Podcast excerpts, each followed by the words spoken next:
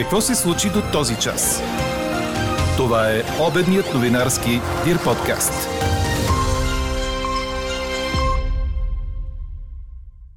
Руската армия обяви отваряне на хуманитарни коридори от Украина за Русия. От кабинета на Зеленски го определиха като напълно неморално. Цената на природния газ в Европа постави нов рекорд. В Белгия от днес отпада зеленият сертификат. Маските остават само в градския транспорт и болниците. Нищо не трябва да затваряме. Путин си отива и без това. Да гледаме настоящи и бъдещи интереси. Това е един от знаковите коментари във връзка с днешния ни въпрос. Да затворим и пристанищата за руски кораби. Подкрепяте ли? Какво още споделихте с нас до момента? Ще чуете в края на подкаст новините. Говори Дирбеге. Добър ден, аз съм Елена Бейкова. Чуйте подкаст новините по обяд. Облачно и с превалявания от сняг ще бъде днес, според прогнозата на синоптика ни Ивон Некитов. Максималните температури ще са от 2 до 7 градуса.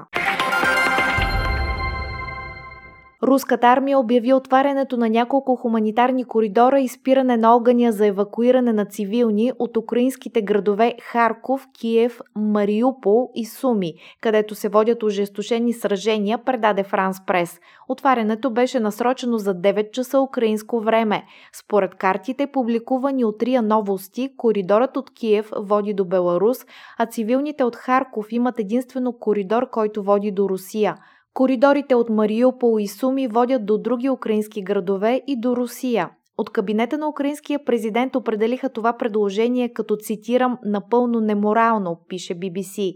Това са граждани на Украина. Те трябва да имат право да се евакуират на територията на Украина, заяви говорителят на украинския президент, цитиран от Reuters.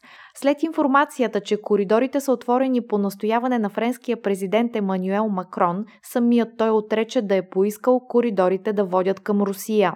За днес е насрочен третият кръг от руско-украинските преговори за примирие, след като разговорите от миналата седмица, включително договореностите за хуманитарни коридори, не дадоха видим резултат. Тази сутрин силен взрив разтърси Луганск, съобщиха руски и украински медии, има и видео разпространено в социалните мрежи. За пожар в нефтената база съобщи Рия Новости, потвърдения на очевидци.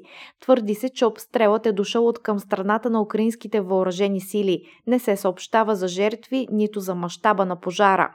У нас десетки доброволци дошли да дарят част от времето си, за да разпределят, организират, подредят и изпратят всички дарения, които други добри хора са заделили в помощ на бежанците.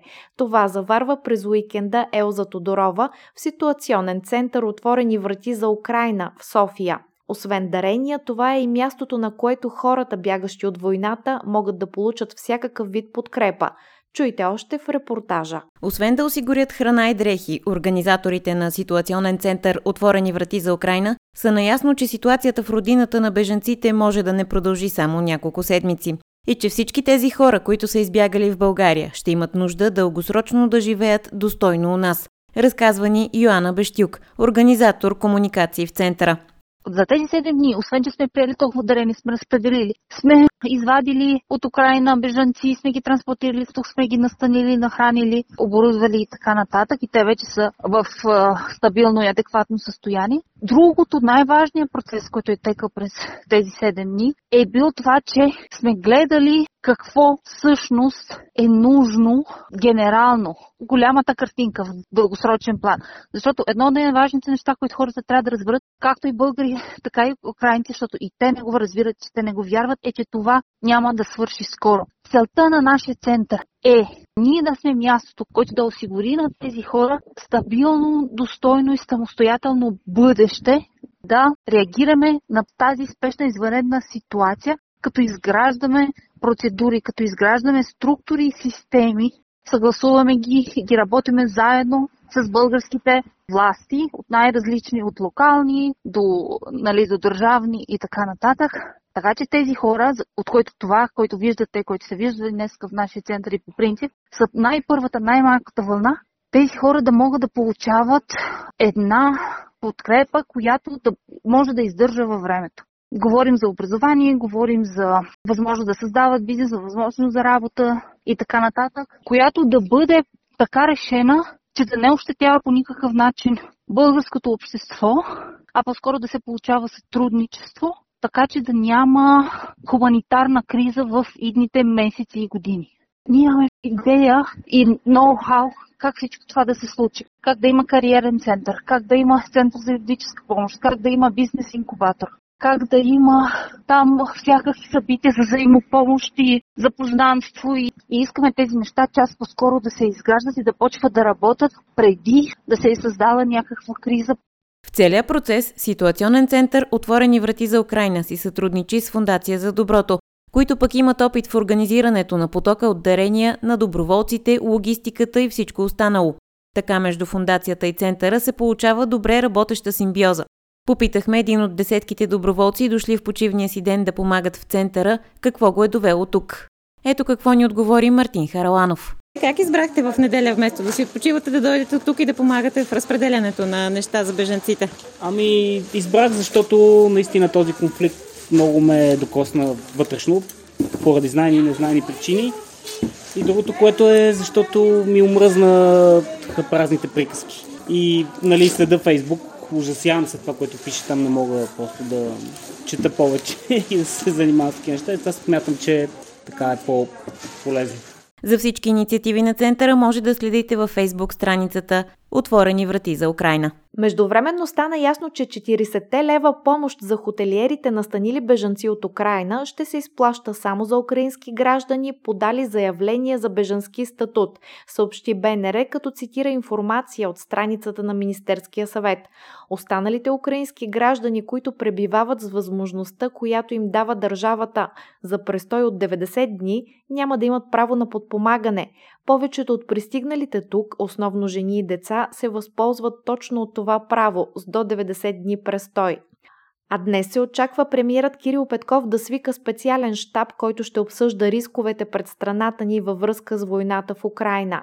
И нещо любопитно. Медийната изява на руския президент Владимир Путин, на която той пи чай с стюардеси от Аерофлот, е фалшива, твърдят от Украина – Анализ на разпространените кадри от Кремъл показва, че те са преминали през редица обработки. Видеото най-вероятно е снимано още преди няколко дни.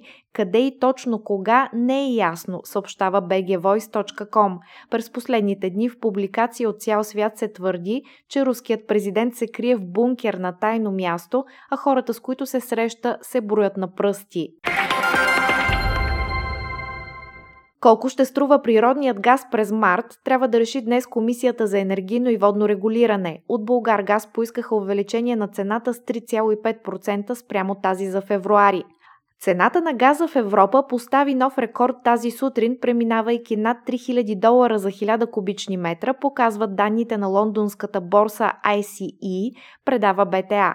В днешната сесия до сега котировките на синьото гориво са се повишили с 39%, априлските фьючерси на хъба TTF в Нидерландия поскъпнаха до 3017 долара за 1000 кубични метра или 267 евро за мегаватт час. Цената на петрола сорт Брент от Северно море доближи 140 долара за барел. Това равнище е близо до абсолютния рекорд от 147 долара и 50 цента, регистриран през 2008 година.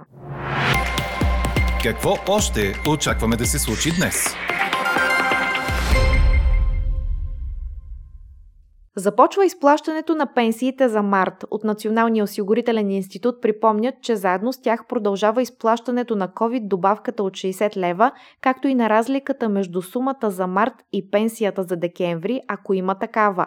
Също от днес пенсионерите, които имат пик, могат да проверят на сайта на НОИ какви добавки и допълнителни суми им се отпускат, които не са част от тяхната пенсия.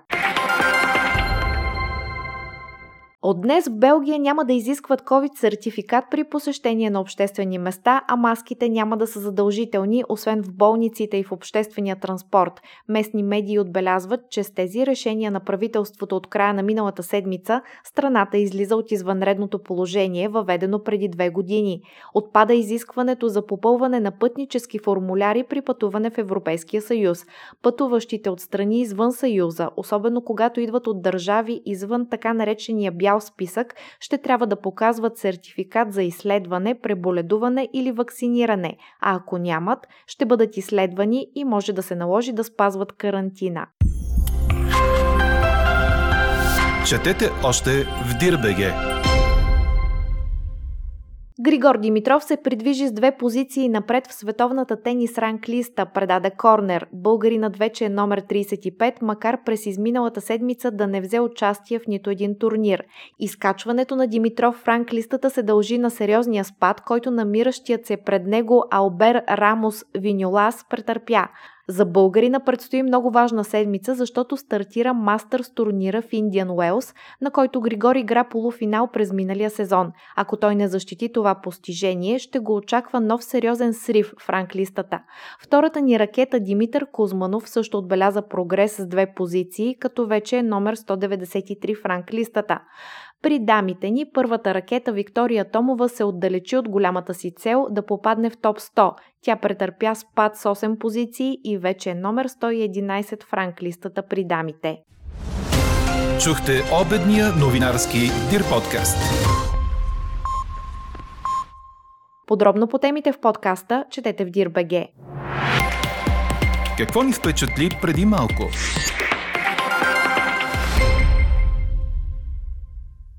Отмениха виртуално ревю на руския дизайнер Валентин Юдашкин, което трябваше да се състои в рамките на Парижката седмица на модата. Причината, че не се е разграничил от войната в Украина, предаде Франс Прес, като цитира президента на Френската федерация на висшата мода и модата Ралф Толедано.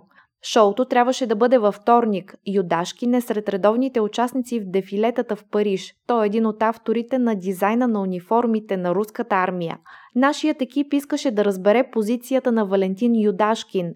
Ако той беше изразил резерви относно войната в Украина, щеше да бъде трудно да го отстраним от програмата, обясни Толедано. Случаят обаче не бил такъв, което наложило и взимането на решението. А какво ще кажете за това?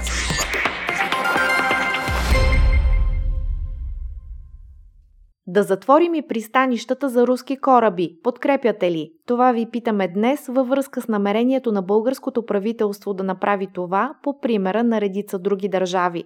До този момент превес имат отговорите не.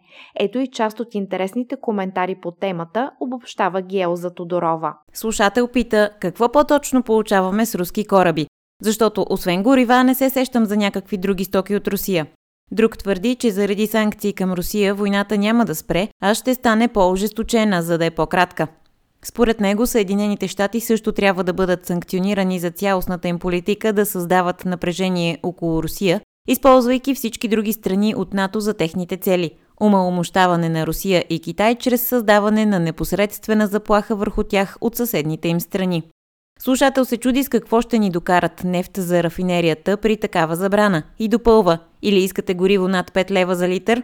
Друг му отговаря Принципно е така, но тези кораби мисля, че пътуват под чужди флагове. Бензин от 5 лева ще има така или иначе до Великден.